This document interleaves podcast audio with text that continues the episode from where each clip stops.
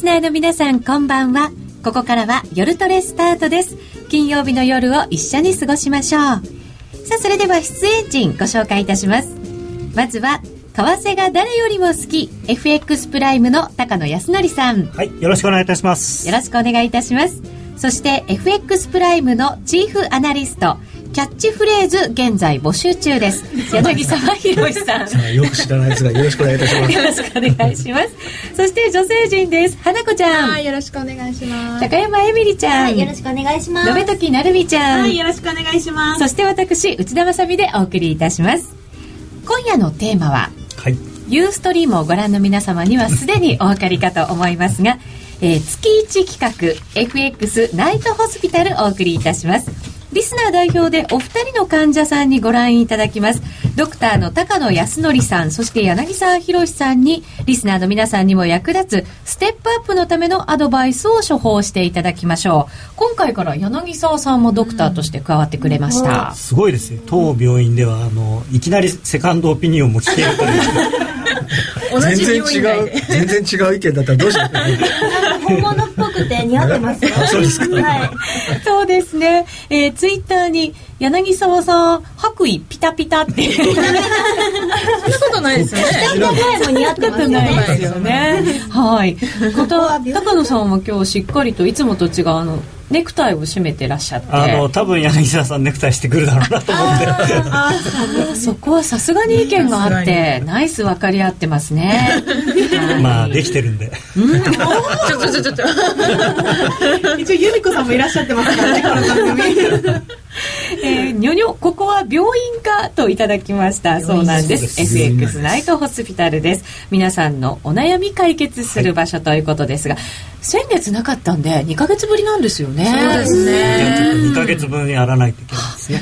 じゃあ今日は一段と濃い内容でお送りすることができそうですね。はい。えその診察が終わった後は FX 取引をもっと楽しむためのコーナーもあります。えツイッターや番組ブログでご意見ご質問随時受け付けています。番組の中で取り上げますのでぜひ皆さんご記入ください。みんなでトレード談義しましょ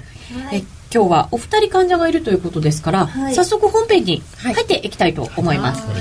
それでは。はい。それでは一人目の患者さんお入りください。こちらです。ちょっと遠回りました。なんかどっかで見たことなんあるかすごい洋服パーカーをすごい派手な先週みんなが着てたやつ。そうなんですはい、雇用統計ナイトにも来てくださってこのパーカーを抽選会でゲットしてくれた方が今日の一人目の患者さんなんですね。先週もあの熱心にセミナーに参加してくださってたんですが一体何がお悩みなのかじっくり分析していこうと思います。はい。それでは早速ですがお名前出しちゃって大丈夫なんですね。村上涼子さん。はい。問診票の方よ読ませていただきます。トレード歴は？あ、1年半ぐらいです。1年半ぐらい。はい。はい得意とする通貨ペアと苦手な通貨ペアを教えてください。とニュージーランドドル円しかしたことないので、それが得意で、それ以外は苦手です。そしてメインの時間帯トレードの頻度を教えてください。と午前中に見て、でその後、まあお仕事終わった時間ぐらいに1回見て、であとはニュージーランドあ ニューヨーク時間が始まる前後ぐらいに見て、どういうトレードしようかなっていうのを決める感じです。はいポジションの平均期間はどのくらいでしょうか？1週間で2回か3回ぐらいトレードをする感じです。ロングとショートの割合と勝率をお聞かせくださいえっと昨年末円安になってからはロングしか持たないルールに決めたので今は、はい、ロングしか持ってないです。勝率はいかがですか？今年に入ってからにしたら、まあ、勝率は全部勝ってる。ああ全勝ですか？すごいですね。全うん、ロングしか持ってないから。はい。で利食いの目標幅と損切りで設定する幅を教えてください。えーっと利食いの目標幅とかを特に決めてなくってその朝とかチャートを見た時にトレンドラインをこう引いてこの辺かなっていうのを目測を決めてそこで利食いをしたいなと思ってます。じゃあ毎毎回こう見てるんですね。はい。一応毎朝見るように見て引引くようにしてます。トレンドライン。をはいですね、はい、勝ちトレードの平均と負けトレードの平均を教えてください。えっと細かいですけどこれはそのミン,、えーミンタメのツールで出した値なんですけど勝ちトレードが38ピップスで負けトレードが231ピップスです、ファンダ派ですか？テクニカル派ですかえーっとテクニカル派です。ラインを引いてるだけあって。そうですねニュースなどの情報ソースで使っているものはありますか？プライムさんの P ナビを使っているのでそこに表示されるニュースのヘッドラインを見あ見ていてあとはバイタメ .com さんのブログやツイッターをまあそのたまにチェックたまたまにというか時間が空いた時にテチェックをしたりしてます。はあ使っているテクニカルの種類は何ですか？えっと、移動平均線と一目均衡表とボリンジャーバンドとスパンモデルとストッキャスすごいあるんですけどの見てるチャートの足によって変えてるので、まあ、全部見てるわけじゃないですああそうなんですね。では最後にご自身の性格はトレード向きですか？それともその理由はいかがですか？わかりません。い。やでも勝ってるんだったらいやでもそれ今年に入ってからで去年の持ってたポジションは全部この円安でストップロスにかかって全部損切りになってしまったのでそこは去年は負けてるだそうです。はい。先問診いただきました。今一番悩んでらっしゃることは？今一番悩んでる。いつまで円安が？トレンド。あだからいつまでそのロングルールを続けてればいいのかなっていうところですね、なるほど。はい。今いろんなことを伺いましたが突っ込みたいところもはいたくさん。あったかと思います。はい。最初の方からいきたいなと思うんですけれどニュージーランドドルをやってその他の通貨をやらないというのはなぜですか、それは多分最初に買ったのがええ。ニュージーランドだったからです。それはなんでニュージーランドドルえっなんですか？と5ドルにしようかと思ったんですけど、5ドルより多分安安いというか値段が安くしてそしたらなんかうん。買いやすいのかなっていう、少なくてはい。初心者的な理由で。でそればっかり見てたので、はい。他のチャートを全く見てないので今更買われなくなっちゃった。えー。なんか愛着が湧いちゃった感じですかね。確かにでも高野さん通貨あの癖はありますよね。そうですね、ええ。あのまあこういう言い方をすると職業上問題があるかもしれないんですが 正直通貨は何でもいいと思うんですね、はい。であの自分がこれがいいと思ったらそれをあの見続けてそれをやるっていうのはそれ自体はすごくいいことだと思います、はい。ただしなんかこう対ドルがいいんじゃないかとか円がいいんじゃないかとかそれは関係ないんですね。関係ないんですね。特にファンダメンタルズを気にしてやるんであれば、できればそのドルとかユーロのようなその情報が多いものの方が分かりやすいですけれども、あのテクニカルでやるんであれば別にそれは何でも同じなのであの、まあ、極端なマイナー通貨は別ですよ。だからあのどうしても自分はランドがやりたいとか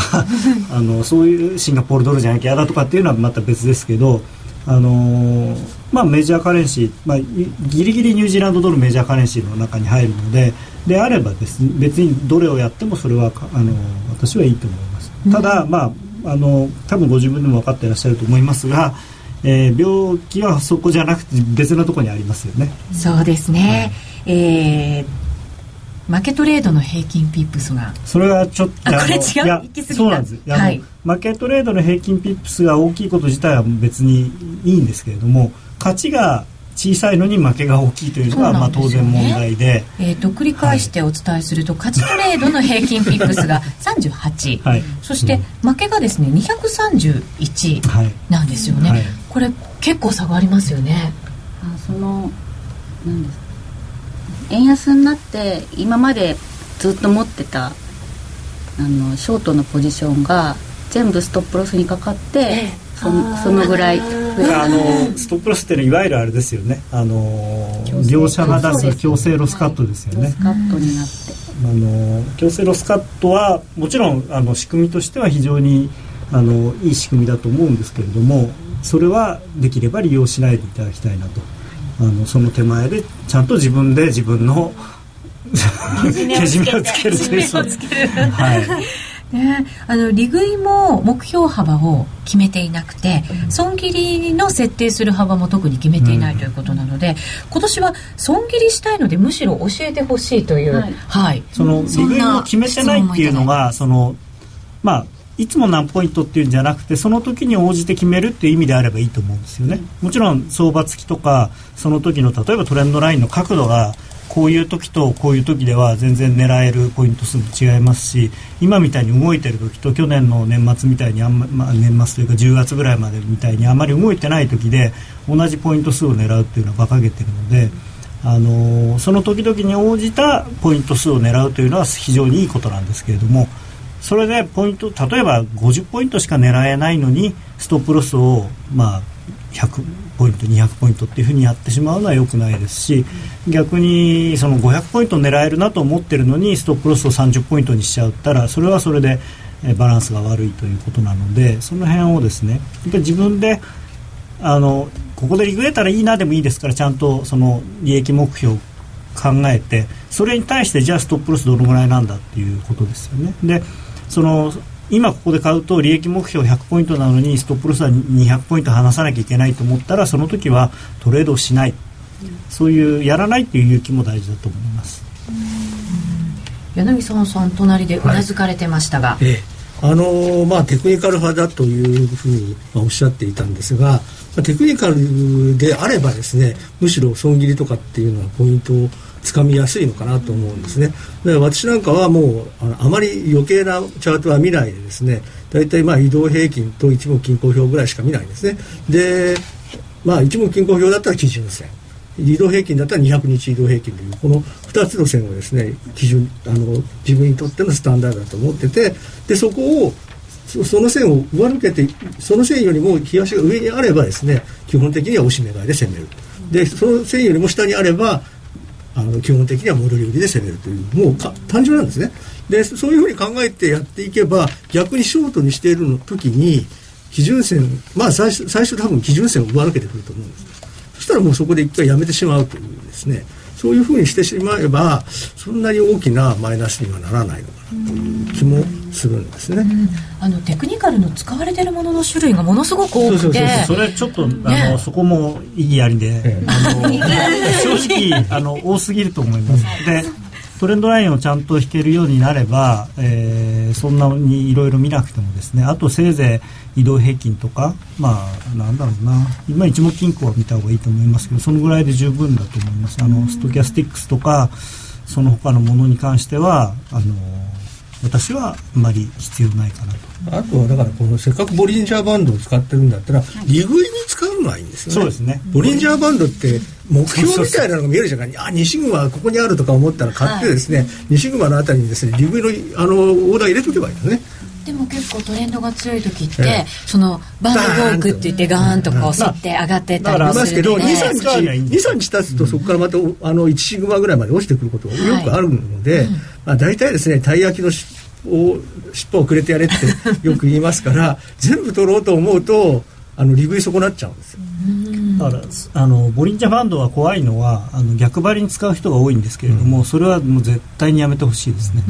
あれはボリンジャーバンドは順張り？順張りというかあの利食いの目標に使うそうそう。僕はもう利食いの目標としか見てないですよね。その2シグマにタッチしたから売るとかいうことをやってるともうあの家なくします。だだから逆にそう。そうさっきの話でその突き抜ける話がよよくあるわけですよね、そうすると2シグマであの逆張りで売ってですね。で1シグマで下がったら買い戻しはいいやと思ってるととそのままバーンと上に跳ねてですね、まあ3シグマとかっていうことをやってる人もいますけどそんなところまで行っちゃってああどうしましょうみたいになっちゃうんですね。それで要はそこで我慢してすることができるんであればまた戻ってくるかもしれないけども大体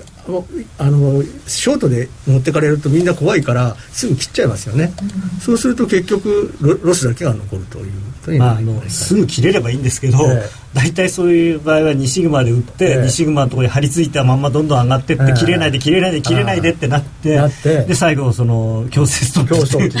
それはもう最悪のパターンなのでとにかくあの。ああいうオシレータ系のものはあのオシレータ系まあちょっと厳密に言うとボリンジャーバンドオシレータとちょっと違いますけれどもあの手のものは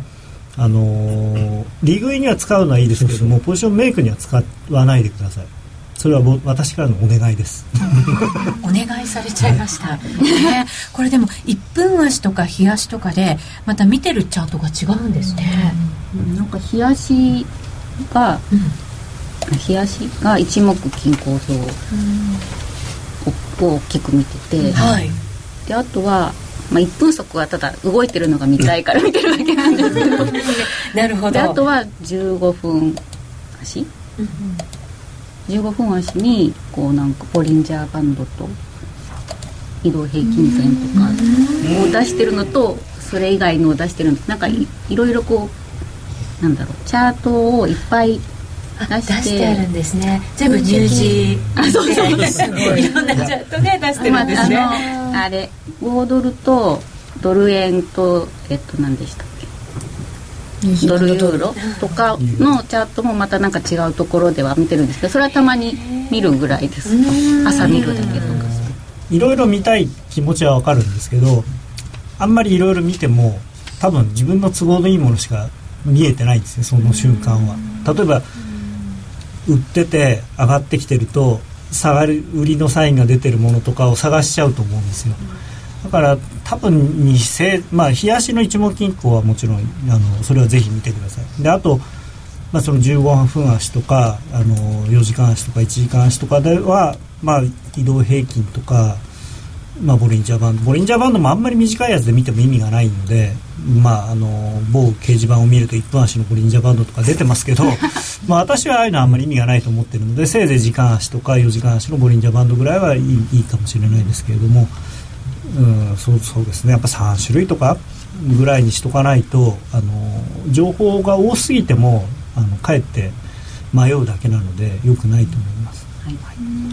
あとニュージーランド円だけに特化してやってらっしゃるということなんですが、ぜひやっぱりドル円だけは見てほしいんですね。そうですね、えー、ですから結局ドル要は円っていう名前がついている通貨ペアであればやっぱり基本はドル円の動きなんですね。で今みたいに特にここ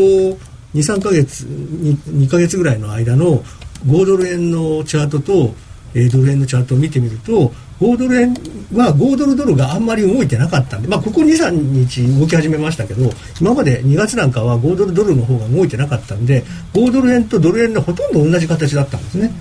ですからニュージそういう場合にはニュージーランドもニュージーランドドルとアメリカのドルとの関係がもしもそんなに大きく動いてなければドル円とニュージーランドドル円のチャートの形が多分ほぼ同じような形になってくる。そうするとドル円になんか材料が出てドル円がこうどっちかに跳ねた時にニュージーランドも同じ方向に動いてるはずなんですよね。ですからやっぱりドル円は必ずこう気にしていただくとあのー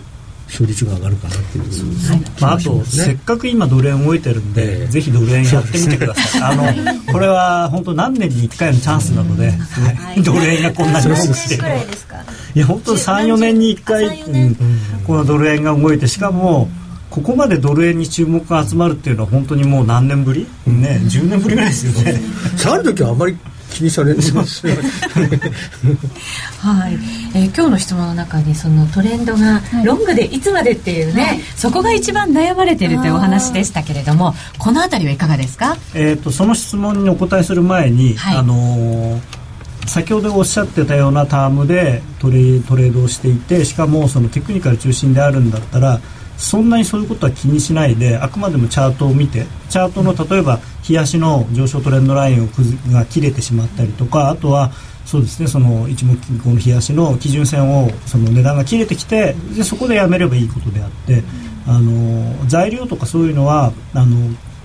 本当に気にするんだったらちゃんと勉強していただきたいですけれどもテクニカル中心であるんだったらそのテクニカルでそれを判断すればいいことなんですね本当は。であのー、まあ、あの実際そのどのぐらいっていうことで言えばまだもう少しあの円安がもう少しというかですねもうしばらくは円安が多分続くんだと思うんですがただ短期的なその調整っていうのは私は入る可能性が十分に4月以降あるんじゃないかなと思っているのでその辺はちょっと注意してもらいたいかなと思いますね、うん、4月以降調整に入る可能性がある。あの今ものすごくその日銀に対する期待が高いので、はい、あのすごいハードルがですね どのぐらいですかね2メーター50センチぐらいになってるので。だから走りは走り高跳びだと思ったら棒高跳びになってるんですね、でところがその黒田さんはちゃんとその棒高跳びの準備をしてるかどうかはよくわからないんですよ。もしかしたら走り高跳びで自分の足で飛んでやろうと。思って、まあ、あの前総裁は そう2メートルぐらいしか飛んでなかったけど俺は2メーター30飛べると思ってるかもしれないんですけどマーケットはそうでくて5メーター飛んでもらいたいと思ってるんで、はあ、きついですね。トランポリンが必要ですね。まああの棒があれば、ね、踏切ぐらいじゃダメだね。うんそうなるとなかなかやっぱりその期待にそのまま応えていくっていうのは大変なことですよね。素人が棒高跳びやろうと思ってもねなかなかうまくいかないんで、えー、棒はなかなかうまく使えませんよ最初から。ボキッと折れちゃうかもしれない。ね、臨時でなんか日銀の金融政策決定会合を開くなんていう話も出てきてはいますけど、あれもねもう出てきちゃったからダメなんですよ本当は。っていうかあとはねやっぱりなんかね白川さんの任期がもともとの任期が4月の 9日かなんかまでなんで、結局もう一回なんか国会で承認しなきゃいけないっていう話が出てきちゃったんですね。ですからそうなってくると4月の3日4日の定例の決定会合だ遅い。ですらもですね思い切ったことはできないんですよ。だってまだ黒田さん本当じゃないんだもん、ね、まだ本免許じゃなくて仮免許なんだでもなんか逆に言うとその間にやらないといけないんじゃないかっていうだから理念的な話だけは出てくるんじゃないかとは思うけどあとは逆に要はだからそういうその国会の日程の話が出てきちゃったから、逆にそんな臨時の要は前倒しで3月中に、ま、臨時なんて、多分できないですよやったところでややったって何もできないしたことはできないですね。いやでも僕がもし黒田さんだったら4月のその再再任っていうのも変ですけれども4月にちゃんと選ばれるためにもう3月中にみんながあっと驚くようなことをやりたいなと思いますけどね。まあそうですよね、うん、これだけ期待が高まっているところで。というか自分もやっぱりやりたいわけじゃないですか黒田さん、うん、やりでもわざわざその今やってるアジア開発銀行の総裁をお辞めになって、えー、日銀の総裁になってこれが1か月で終わりじゃ寂しいですから見てみろと。俺は違うぞ今までとはっていう。じゃあ何かアクションを起こしたらまた上がる可能性はある？まあもしだからそんなあのもし黒田さんが僕みたいなそのメンタリティーを持っているんだったらみんながびっくりするようなことをやってまあ、円安がボンと進んで100円乗ってほら見たことかっていうふうになるんでしょうけど、で。も確かに常識的に考えると難しいですよね。これだからやっぱり無理かなと思うんですけどね。やっぱりもともとは、まあ、大蔵省財務省の人ですからね。そういうのやっぱり為替もこれから織り込んでいくんじゃないですか、無理かな、まあ、今ちょっと高止まりっていうかそのなかなか新値を更新できないのがそういうところにあるんじゃないですかね。やっぱり思い切り買ってはいけないまあ、あの慌てる必要はないと思います、本当に日銀が何かアクションをして上がるんであれば別に100円っていうのは通過点でしょうから。へえということでどこまでそのトレンドが続くのかはまだ結論が出てはいませんけれども、まあ、そのそのあたりはあのモーニングコールとプライムストラテジーを見ていただいて、はい、朝と夜に、もう毎日毎日あれ私なんか「ザ・トレンド・イズ・ヨー・フレンド」っていうコーナーをやっておりますから、はい、まあ、あれはもう毎日毎日トレンドはどっちだっていうことだけしか考えておりません。なるほど、はい、はい、そのあたりが処方箋ということでよろしいですか、はい、先生お二方。はい。あの日々変わることなので。はい、また悩まれたらいつでもお越しください、何か聞いておいた方がいいことありますか、いや大丈夫です。大丈夫ですか？また何かあったら次回に。そうですね。はい、またあでも。ね、来ない方がいいわけですよ、まあ、患者さんとしてはね。言っちゃいましたけど悩むは悩みはなくてだからいい報告ですよね。こんなにできるようになりま自慢をしに来るというの結果報告、はいそうですね。どうやったらやられるのかわからなくなってしまいました。私高野を超えましたない ないない。ないね小さい声で。ないないと。もうぜひ。はい。いつまでもこう。ありがとうございます。はい。では頑張っていただきましょう。最初の患者さんといたしまして、今日は村上さんにお越しいただきました、それではお大事お大事にありがとうございました。ありがとうございましたさあまだまだ今日も患者さんがいらっしゃいますので,、はいです。もう一人の患者さんもお呼びしたいと思います。はい。お願いします。それでは2人目の患者さんお呼びしましょう。え勝木秀子さんです。よろしくお願いします。よろしくお願いします。さあ二人目の患者さんも女性です。はい。はい。よろしくお願いします。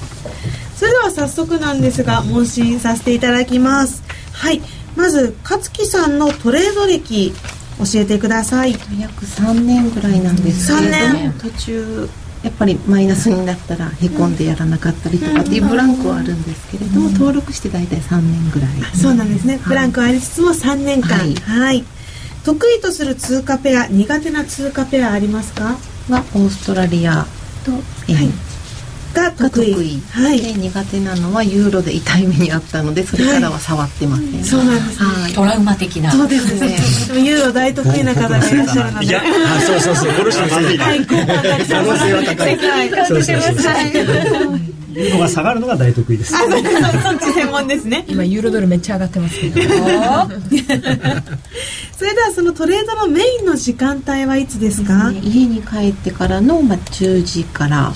寝る前の1時ぐらいまではじっくりチャートを見てます。ちなみにお仕事されていて、はい。帰られてから帰ってからですね。トレードなんですね。とやっちゃいけないんですけれども通勤の電車の中のい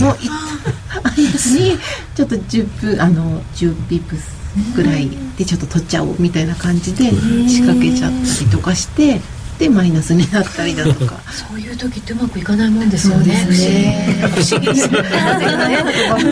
チャレンジャーですね。でも取り組む姿勢としてはかなり伸びしろがありそうじゃないですか。はい。まあ苦笑いしてる。あれ？いやでもねあの僕もその若い頃によく上司に言われたんです。あのポジション持てって言わないと持たないやつはどうにもなんないけど、持つなって言っても持つやつはやっぱり見込みがあると、その見込みのあるトレードなんですが、頻度はどれくらいになりますか？とそうですね。今のとこあ実は年末にまた大損害を痛手を受けちゃいまして、それからちょっと2月はもう全くチャートも見ず、で今週からやっとまたオーストラリア始めて、はい、でもまだマイナスな感じ今週でもちょっと、うん。結構上がってますね。そうそうはい良かったですもんね動き、ポジションの平均期間はどうですか？そうですね利確するまでなんですけど、まあ、1日で終わったりそれが1週間だったり、まあ、3ヶ月ぐらい持ち続けたりとか。あ結構バラバラでですね。されてるんですね。それはこうトレンドに乗ってるからとかいうよりはプラスになるまで待つとか いろいろあると思いますが。プラスになるまで持っていたいんですけれどもやっぱりその 入金を繰り返しその後ちょっとそのあたりを詳しく後ほどはいですね。ダメダメなトレーダーになってますロングとショートの割合はいかがですか？ですね、まあ、ロングの方が多いですが、まあ、高野さんからいろいろセミナーでお話聞いてショートもトライしてました、そうなんですね。はいさっき少しお話もあったんですが勝率はどうですかね？ですね今のところはマイナス。マイナス。はい。利食いの目標幅いくつになりまですすね50から100ぐらい。50から100これでバッとはい。うん。あと損切りの設定する幅はいくつですか？はロスカットに当たるまで。ああそうなんですね。これはねこれはもう微妙じゃないです。もう明らかにがっくりした感じがありますもう本当に力不足。ひしひしと。今日あのツイッターで何人かの方に高野さん本気だという言葉をいただいてますが 本当、はい。やっぱり高野さんやる気っていう声がありますね、はいやる気。そうですよ。ではその勝ちトレードの平均ピップと負けトレードの平均ピップを教えてください、勝ちの場合は50 50負けの場合はそのままもう見守るしかなく100から200ぐらい。落ちるまで。そのまま。はい。100から200はいはい。ズバリファンダメンタル派かテクニカル派か。テクニカル。テクニカル。おーそうなんですね。ニュースなどの情報ソースはどうなさってますか？ツイッターに FX 関係の分を登録している分でいろいろアップされてる方の情報を見たりだとか、まあ、FX プライムさんのサイト、はい。あとブログですね。ブログもじゃああの会社だけでなく結構一般のトレーダーの方の意見も取り入れてるんですねうん、使っているテクニカルの種類はボリンジャーバンドと RSI で設定してます。2つですシンプル。シンプル。ですねズバリご自身の性格はトレード向きですか？それともどうでしょう？ちょっと今のところダメダメなんで向いてないかと思いますが、はい。ちょっともっと自分でも勉強をして、うんうん。はい、ちゃんと自信のあるトレーダーになりたいとは思ってます、うんうんちなみにどんなところが不向きかなと思われる優理由柔不ですか断になっちゃって、そうですね。全然自分のマイルールをまだ決めてないところがあって、こうプラスに行ってたらまだ行くだろうみたいな感じでちょっと欲が出ちゃって、それで逆に行っちゃって、はい、あの時決めておけばみたいなよく後悔することが。それもやっぱり損切りするのもすぐ決断できなはいできないっていうところとかもあるんですかね、うんこれから今の課題こうしていきたいっていうことが具体的にあったらそちらも最初にはいお聞かせいただけますか？今後？はい、この辺をこう変えていきたいなとか、ね。もっと自分でも勉強しなきゃと思っているんですけれども なかなかその冷やしですとか、時間足とか全部見てでそのテクニカル以外にもその指標とかを見てでエントリーするも逆にいっちゃうんですね。でそこがなんでだろうっていう。そう FX あるあるでよくある内容なんですけれども、はい。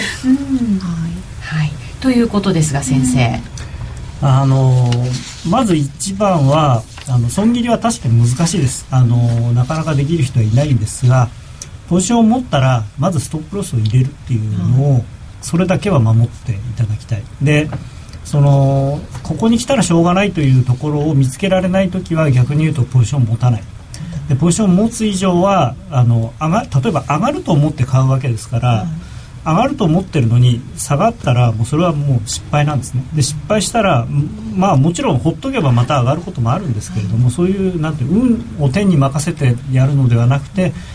もう例えばもともとですねこの目標は50ポイントなのにあの100ポイント200ポイントやられてしまっていたらこれ勝率が良くなってもなかなか儲かんないですよね。7勝3敗でも多分チャラぐらいにしかならないので、あの少なくとも5勝5敗でプラスにならないと多分非常に難しいと思うので価値を残すのは、ですからあのまずは例えば昨日の安値とかでもいいですしそのトレンドラインのあるところでもいいですし移動平均のこれまで何回もそのぶつかって跳ね返されて移動平均割れたところでもいいですしストップロスをここに置こうっていうところを決めてからポジションを持つっていうそれをやるだけで多分だいぶ変わると思いますね。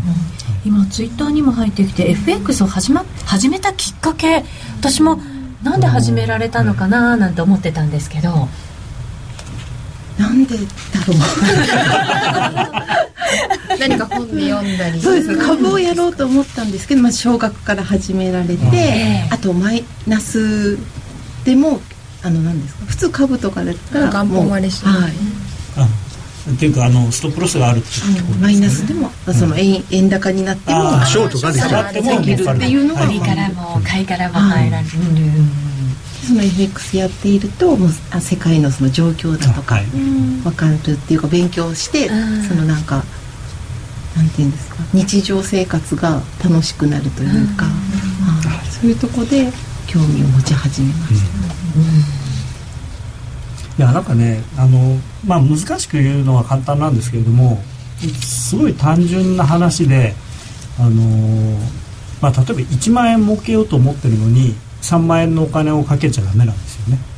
で1万円儲けるために使っていいお金はせいぜい5000円だというのをちゃんと分かっていただいてそれだったら2勝1勝2敗でプラスマイナスゼロなんですよ。1万円儲けようと思うのに3万円かけてたらねいしん？僕それはよくわからない。僕らの債債券だから、うん。0. 何パーセントの世界だからあ。全然それが全然わかんない。だから損益の問題です。だからリスクリワードあの 1, 1万円儲けるのに、まあ、す一やられる時2万円やられてたんでいつまでたってもプラスになりませんよっていうことです。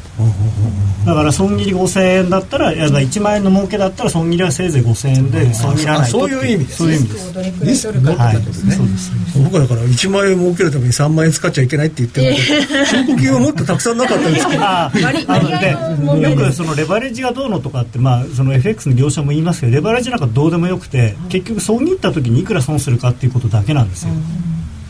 だから、あのー損益の計算だけをきちんとして、えーその何ポイントでもいいですけれども自分が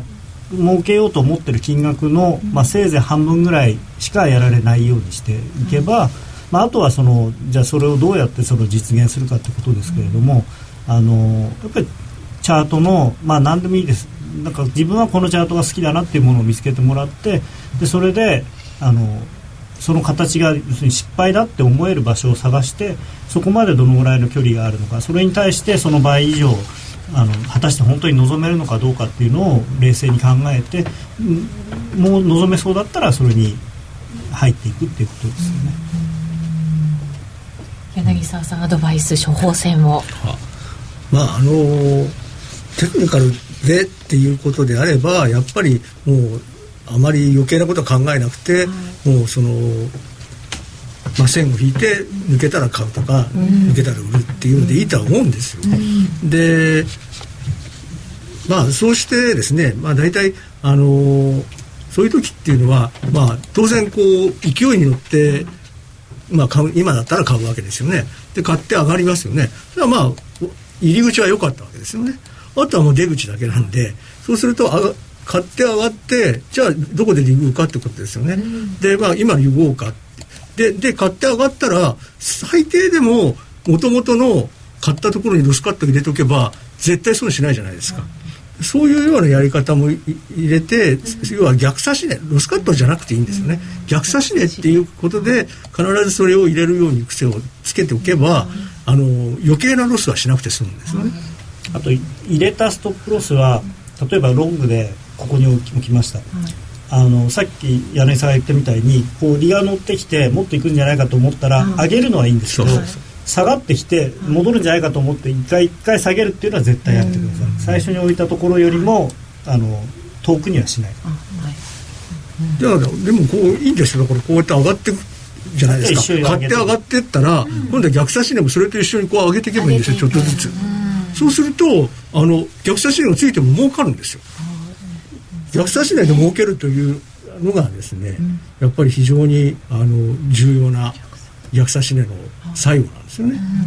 上に入れたなんかこう利確のラインで引っかかるのが、それは一番いいのかもしれませんけどでもな私も結構下からこう上げてい,、くんですよね、でもう絶対損はしないっていうところにして安心して寝る、まあそうそうそう朝朝刺さっててもまあいいかってまたそこからこうチャレンジができるのでそれすごくなんか安心感もありますよね。だからどうしたっていい24時間ずっと起きてトレードなんかできないし会社にも行かなきゃいけないしでいろいろ家の仕事もあるしってことを考えるとやっぱりその何が起こるかわからないのがやっぱり相場なのでやっぱりそれを考えるとやっぱり逆差し値をうまく使うっていうのが基本的には一番あの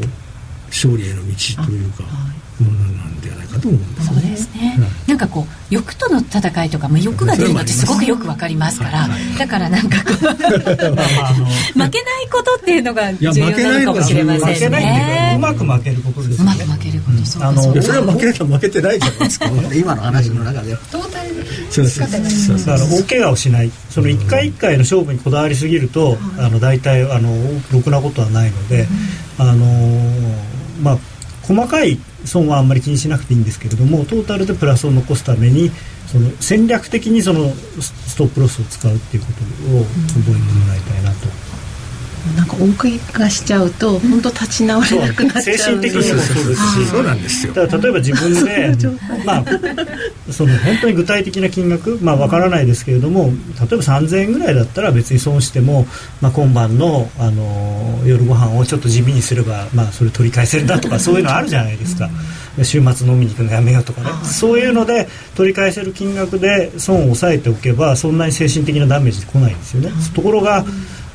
もう例えば給料のあの半月分とか下手すれば何ヶ月分とかをなくなしてしまうともう当分やる気もしなくなってでポジションを持たなくなるトレードしなくなると一番何がいけないかっていうと絶対に取り返せないんですよ。やらない限り絶対取り返せないんですだから やり続けることが大事なのでやり続けるためには1回の勝負で大怪我をしないっていうのが一番。でそのためには別にポジションの大きさをちっちゃくしてもいいですし、まあ、あとはその損切りをこまめにするっていうこと。であのまあ、利確はその本当にトレンドが出てる時はどんどんどんどんこう上は青天井でいいと思うんですけれども、その逆差し値だけこうやって上げてってあげればそのそんなにそうすればほらこの間のイタリアの選挙の時みたいに、い、きなりダーンってきた時でも、あの1円ぐらい下がった時ぐらいのところに逆差しが置いてあれば、その下3円下がってても全然平気なんですよ、そしたらまた3円下がったらあこれ安くなったらまた買えばいいじゃないですか。それが、うん、そのまんま3円持たされてるともうどう手にも手も足も出ないどうしようどうしようになっちゃいますけど、うん変なメール来ちゃうわけですよね。ねそうですよ。ねあれ心臓に良くないですからね、あの変なメールはね。いや、あれ出さないと金融庁怒られるのは、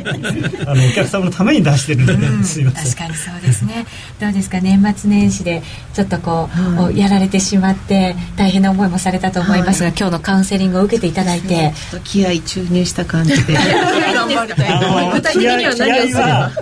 気合は大事なんですけれども、あとその一番一番もう一つ良くないなと思ったのがその、まあ、年末に OLR してしばらくこうチャートを見なかった、はい、それはねやめてください。見てください、はい、あの憎い相手かもしれないですけど、はい、やっぱり毎日見てないとチャートってどんどんあのあそっちがそれならここっちもって言ってあのあこっちのこと見てくれなくなるんでやっぱこっちが見てると相手もこっちのことを見てくれるようになるので、あの相思相愛になるじゃなきゃ自分が好きにならないとチャートは自分のこと好きになってくれないんで。いろいろこうね線をね毎日のように引いてゴリゴリやってあでもねこれでもね考えてるとねある日ね案外向こうの方から語りかけてくるかもしれない。チャートのささやきというコンテンツがあの弊社の情報にありますけど、チャートに愛されるためにはチャートを愛さなきゃいけない、はい。うん、はい、い。い。言葉だ 自分で言っちゃったよ、はい、今度はあの回復した時にですね、はい、あのまた来ていただけると、まああの回復途中でもいいですし、そうですね。迷われたらいつでも来てください。はい、はい、ありがとうございます。ええ、患者さん、勝木秀子さんでした。ありがとうございました。ありがとうございます。あ、じゃなくお大事に。ありがとうございます。FX ナイトホスピタル、二人の患者さんにお越しいただきました。名機と呼ばれるあのロングセラーラジオ、ソニーの EX5 が装いも新たに再登場。高級感あふれる大型ボディに大音量スピーカーを搭載。AM、FM も受信可能です。卓上型ラジオ EX5 Mark II。AC アダプター付きで税込み1万8000円。お申し込みお問い合わせは03-3583-8300 3583-8300ラジオ日経事業部まで。気になるレースが今すぐ聞ける。ラジオ日経のレース実況をナビダイヤルでお届けします。開催日のレースはライブで3ヶ月前までのレースは録音でいつでも聞けます。電話番号は0570-008460 0570-008460 0570を走ろうと覚えてください。情報料無料かかるのは通話料のみ。ガイダンスに従ってご利用ください。夜トレ高野康則の今夜はどっち？このコーナーは真面目に FX FX プライムの提供でお送りします。ここからは FX 取引を真面目にそしてもっと楽しむためのコーナーお送りいたします。高野さんよろしくお願いいたします。よろしくお願いいたします。さあまずは現在の足元の状況ですドル円が95円92銭から93銭あたり、そしてユーロ円が125円52銭から53銭、ユーロドル1.3086から87あたりとなっています。今日の状況いかがですかね？ユーロ少し買われた状況もありましたけれどもそうですね、結構買われてますね。はい。うん。まああの先ほどのあの丸分かりナイトの来週の私のユーロ円の予想高値が126円なので、126円。はい、はい。ね。だからまあ絶好の売り場が来てるかなみたいな。売り場なんですね。売り場すごい大笑いしてますけど高野さん。いやいやいや。売りなんですか？ユーロは。そうですね、はい、売りだと思ってます。なぜにそれは？えーまあ、今日からイタリアの議会が招集されますけれども、はい。まあ、ここでですねあのおそらく殴り合いの喧嘩になると。いや殴り合いそういう状況？殴り合いになるかどうかわかんないですけど、ええ。あの政権協議がですねあのどっかやっぱり楽観視しているところがあるんですけれども、あのうまくいかないと思うんですよね。本当ですか、はい、であのこれ今買われてるのおそらくこのキプロスの話とかが、ええ。まあ割とこう穏便にまとまりそうだということなんだと思うんですけれども、はいあのまあ、キプロスの話はあんまり、まあ、正直どうでもいいような話ですし、あと,、まあ、あと株もですねちょっとこのままどんどん本当にニューヨークダウ上がれるのかなっていう気が私は、まあ、個人的にはですねあんまりあんまり根拠はないんですけれども、あのないのかなと思っているのと加あと熱感とかやっぱりスピードとかそうですね、はい、でアメリカの長期金利もちょっと頭打ちになりつつあると思ってるので、あの全体的にこのイケイケのムードが、まあ、その大きく反転はしないまでも少し調整が来週は入るんじゃないかなと。であとユーロドルに関しては今ちょっとチャートを見せていただいていいですかね。はい、ユーストリームをご覧の皆様向けに画面切り替えていきます、ユーロドル。これは冷やしで大丈夫ですか？これ4時間足4時間足。はい、はい。4時間足なんですけれどもこの直近のですね、えーまあ、1月の後半からの、おまあ、緩やかな下落トレンドチャンネルの上限の近くまで来ているのでちょっと今すあの少し離れてきてしまいましたけれども1.31のお乗ったところ1.31台の前半というのはまあ私は1回売りたいなと、はい、でこのあれですよねレンジをこうというか、まあ、節目節目を抜けてきたらそうですね。ですからこれで1.31諦めるの50ぐらいにストップロスを置いてええ。1.31台を売るというので、まあさっきのリスクリワードの話じゃないですけれどもうまく下がれば1.29台の半ばぐらいで買えますから、そういう意味では100ポイントのを狙って、まあ、340ポイントのストップロスと。いうので、まあ、これもしかしたらストップロスつくかもしれないですけれども、まあ、それも想定の範囲内ということでその想定外のロスを被るのが一番いけないことなので、はい。あの理由があって、えーポジションを取ってそれがうまくいかないというのはあのなんていうんですかねそれはゲームの範囲内の話なのでそれを怖がっていたらもう何もできなくなってしまいますから、はい、ツイッターにこの上げで恐怖を感じてたんですが余裕を持って絶好のと言われる言える高野さん やっぱすごいな。よし頑張ろうという。あのただあのもうですね長年私の話を聞いてくださってる方は分かると思うんですが私は基本的にどこでユーロを売るかということしか常に考えてないのでそれはあのまああのなんていうんですかね。これは僕はあのいろんなセミナーなんかでも言ってるんですけれども売り手も買いも取ろうっていうのは僕はあまりあのお勧めしてなくてやっぱり難しいと思うんですよ。はい。で買いが好きな人は買いで攻めればいいし売りが人好きな人は売りがせれで攻めればいいし買いが好きな人はどこで買おうかっていうのを常に考える。売りが好きな人はどこで売ろうかっていうのを常に考えるっていうんでいいと思います、僕はちょっと違うんだけどね。うん。まあまあそれはレンジ相場の中だまあなと思うとなんかどうん。どっちもできそうな気がするんですけど。っていうか買いからしか入らない売りからしか入らないだったら今ドル円は売りから入るのはなかなか難しいじゃない？あだからやんなきゃいいんです。自分の得意な場面が来るまで。そうですそうです。であの全それは全つまらないと思うな。全通貨買いだと思う あの買いの相場もないですし。僕あのは去年まではドル円は売りだと思ってたから売りからし攻める話しかしなかったけれども去年のあのアベノミクス絡みの話が出てきたぐらいからは買いの話しかしなくなりましたよ。まあその辺はだからあの切り替えっていうのまあは重要じゃないかと思うは話としてはいいんですけど僕は自分でポジションを持つ時はあの基本的にっていうかほとんどロングって持ったことないんです実際。だからやっぱりそこら辺が違うんだよね、為替の人はもうショートが大好きなのね。ていうかあのそこはまあだから感覚の問題なので、ええ。やっぱりショートでロングで利益が出てる時の方がショートで捕まってる時より僕は気気持ちが悪いんですよ。だからそこはあのなんていうのかな。まあそれ好みの問題ですからで僕は不器用なので買いも売りも取ろうっていうのは僕にはあのトゥーマッチというかだから買いも売りも取ろうとすると失敗するけれどもその時は買いからその時は売りからっていう基本線でいくんだったらいいんじゃないかと思うんだけどね、まあまあそれができる人はその方がいいと思います。もちろん、はい、なんか今回のようになんかこう多くの人が言うように大きなトレンドがこう変わったっていう時って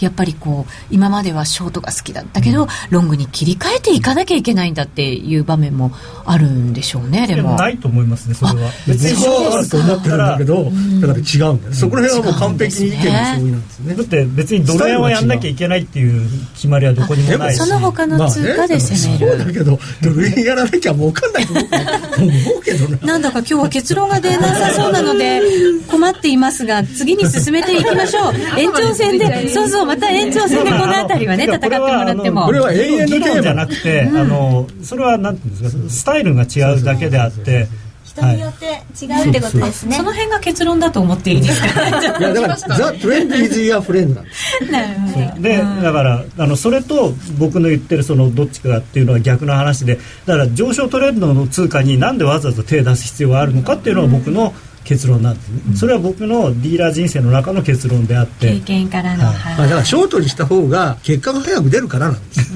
まあやるときは一途にそれだけっていうことですね、ねツイッターには、どっちの言い分も正しいですよ。確かに。あでも考えてみたら、あのドルユーロって考えたらユーロドルを買ってるんだよね。あまあもちろん。ユーロは売ってるけどドルを買ってるんだよね。あのそこはねだからそういう理屈じゃないんですよ単純に数字がちっちゃくなる方向の動きが好きなだけで。はい、えー同じくツイッターにやっぱお二人揃うと面白いですね。面白いですね。お二人のやりとり面白い。はい、はい。本当に面白いです スタジオの中にいても来週でも FOMC があったりとかスケジュール的にはどうですか？そうですね。ね。あとその後にいろんな、まあ、ミシガンとかも出ますから、はい。まあ、ちょっとアメリカの景気っていうことに対して目がいけばいいなと思うんですけれども、あとは FMC に関してはでも、あのーちょっとね僕みんな前のめりになりすぎてると思っていてもう出口戦略。出口戦略の話ももちろん出るんです。でもそれはいつやるっていう話ではなくてもしそういうことをやるとしたらどういうことをやるあるいはどういうことから始めるっていうのをみんな議論している段階で、はい。あと高派の人っていうのはいますから高派の人は常にもう今すぐ 出口戦略だっていうふうに常に言ってますからそれは別に気にすることはなくてただ今あの FMC のメンバーのあの大半の人はハト派の人なのでその急にやるってことじゃないですしあとこの間の雇用統計の数字もまあ、実際はですね労働参加率が落ちてあの失業率が良くなっているわけなんでそんなにいい数字ではないと。いうことを考えるとそのすすぐにね QE3 をやめるとか金額減らすとかっていう話にはならないと思ってます。うん。バーナンキさんも自分のその任期中には量的緩和をやめるようなことは今のところないみたいな、そんな感じの雰囲気ではありますよね。あれあの本当に景気が上向いてきて みんなが就職できると思ってきたら、ええ。もうわーっといっぺんに今8000何百万人の人があの労働要するに労働可能な年齢なのに労働人口に入ってないわけですから、その人たちがどんどん入ってきちゃったらもう追いつかないですからね。うん。はい、えー来週もこのコーナー聞いていただければと思います。高野康則の今夜はどっち？このコーナーは真面目に FX FX プライムの提供でお送りしました。スプレッドは狭い方がいいけれどそれだけで勝てていますか？必要なのは投資力 FX プライムなら質の高いマーケット情報やセミナーが盛りだくさん。さらに、いろいろな取引ツールも無料でご提供。しかも、FX プライムは約定力100%でスリッページもなしなので、実質スプレッドは見た目以上に低水準。だから、FX を取引するなら、お客様の FX 力が着実に身につく、真面目に FX、FX プライムで。FX プライム株式会社は関東財務局長金賞第259号の金融商品取引業者です。FX プライムで取り扱う商品は価格の変動などにより投資額以上の損失が発生することがあります。取引開始にあたっては契約締結前交付書面を熟読ご理解いただいた上でご自身の判断にてお願いいたします。詳しくは、契約締結前交付書面等をお読みください。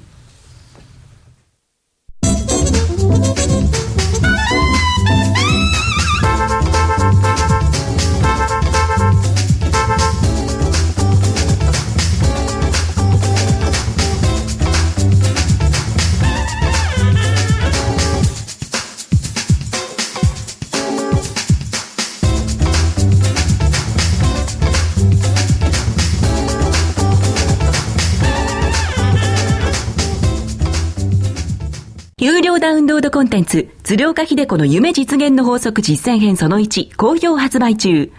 自分の夢をビジネスとして成功させたいという方に向けて、実際のアプローチ方法やマインドの持ち方などを具体的に解説します。今回は、自分の夢の語り方と題して夢を実現するための思考回路についてお話しいたします。鶴岡秀子の夢実現の法則実践編その1は、45分2730円。お申し込みはラジオ日経、サウンロードホームページまで。さて今日は2ヶ月ぶりの FX ナイトホスピタルでお送りしてきました。2人の患者さんにお越しいただきましたけれどもいかがでしたか先生ドクター？あのいつもセミナーでもお話していることなんですけれどもやはりそのストップロス、えー、損切りをどうやって使うかっていうのがポイントなんだなっていうのがまあ改めてよく分かったというか、まあ、なかなか口で言ってもね自分のお金ですしその結局損切った後にまた戻ってきたりするわけですよ。それでだから切らなきゃよかったっていうふうになっちゃうんで、あのただそういうゲームじゃないと僕は思ってるんですね、はい、その待ってればなんとかなるとかっていうのは、えー、いつも言うのはお金と時間が無限にある人がやることであってお金と時間が有限な人はやはりきちんとストップロスを入れて、えー、損益管理をしなきゃいけないというふうに思います。負けない方法が一番いいんですよね。さっきもあの柳沢さんに言われましたけどそのロスカットラインを少しずつこう上げていくとか。だけどやっぱり負け方ですよね、だからそうやって細かくロスカットを動かしておけば、うん、絶対に大きく負けることないじゃないですか。そうですね。ただなんかこう入った瞬間に逆にいってそ,、ね、そのまま一度もプラスにならなかったってこともあります。あの入った瞬間にアゲンストに行っちゃったら、まあ、なるべく早くやめちゃった方がいいです、うん、それはもうもう全然合ってない、うん、だって自分が間違ってるんです流れに、まあ、よくディーラーがやるのはそのポジション持つじゃないですか。例えば98ちょうどでちょうど買う、うん、で1分後にまだ98ちょうどだったら98でやめちゃうんですね、うん、だって上がると思って買ってるのに上がらないんだったら動かなくてもそれは負けなんですよ本当は。そうですね、そうです。入った瞬間から負けてるってことですね。そうわかりました。だからまああある意味なんかその波乗りっていうかサーフィンみたいなもんだと思ってやった方がいいんですよね。だからこう勢いがあってバーッと行くんだったらまあバーッと乗るっていう、はい。なんかお二人が言ってるとすごく簡単なことにな皆さん多分難しく考えすぎで、え特にその逆張りをするとやっぱり難しくなる逆張りが難しいんだと思うね。やっぱりね動い特にデートレードだったら上がってるものを買って下がってるものを売ってれば、はい、あの勝率は良くなるはずなんですよ。流れに逆らわない。そう理由があって上がってる理由があって下がってるわけだから、何もそれにね異を唱える必要はないんですいやおかしいこんなはずはないとかって言ってもね、えー、そういう意味がない。でもよく高値掴んじゃう。んですけど。いいんです。高値掴んだらすぐやめて売って今度ショートにするはい、ね、高値掴むじゃないですか、はい、下がっちゃうとやめるでしょ、うん、また行くでしょ？また買うんでしょ？さあまだまだ患者さんがたくさんいるようですね。ここには。延長戦でも診察していただきましょう。それではラジオの前のもう皆さんとはこの辺りでお別れです。皆さん良い週末をお過ごしください。この後はユーストリームで延長戦です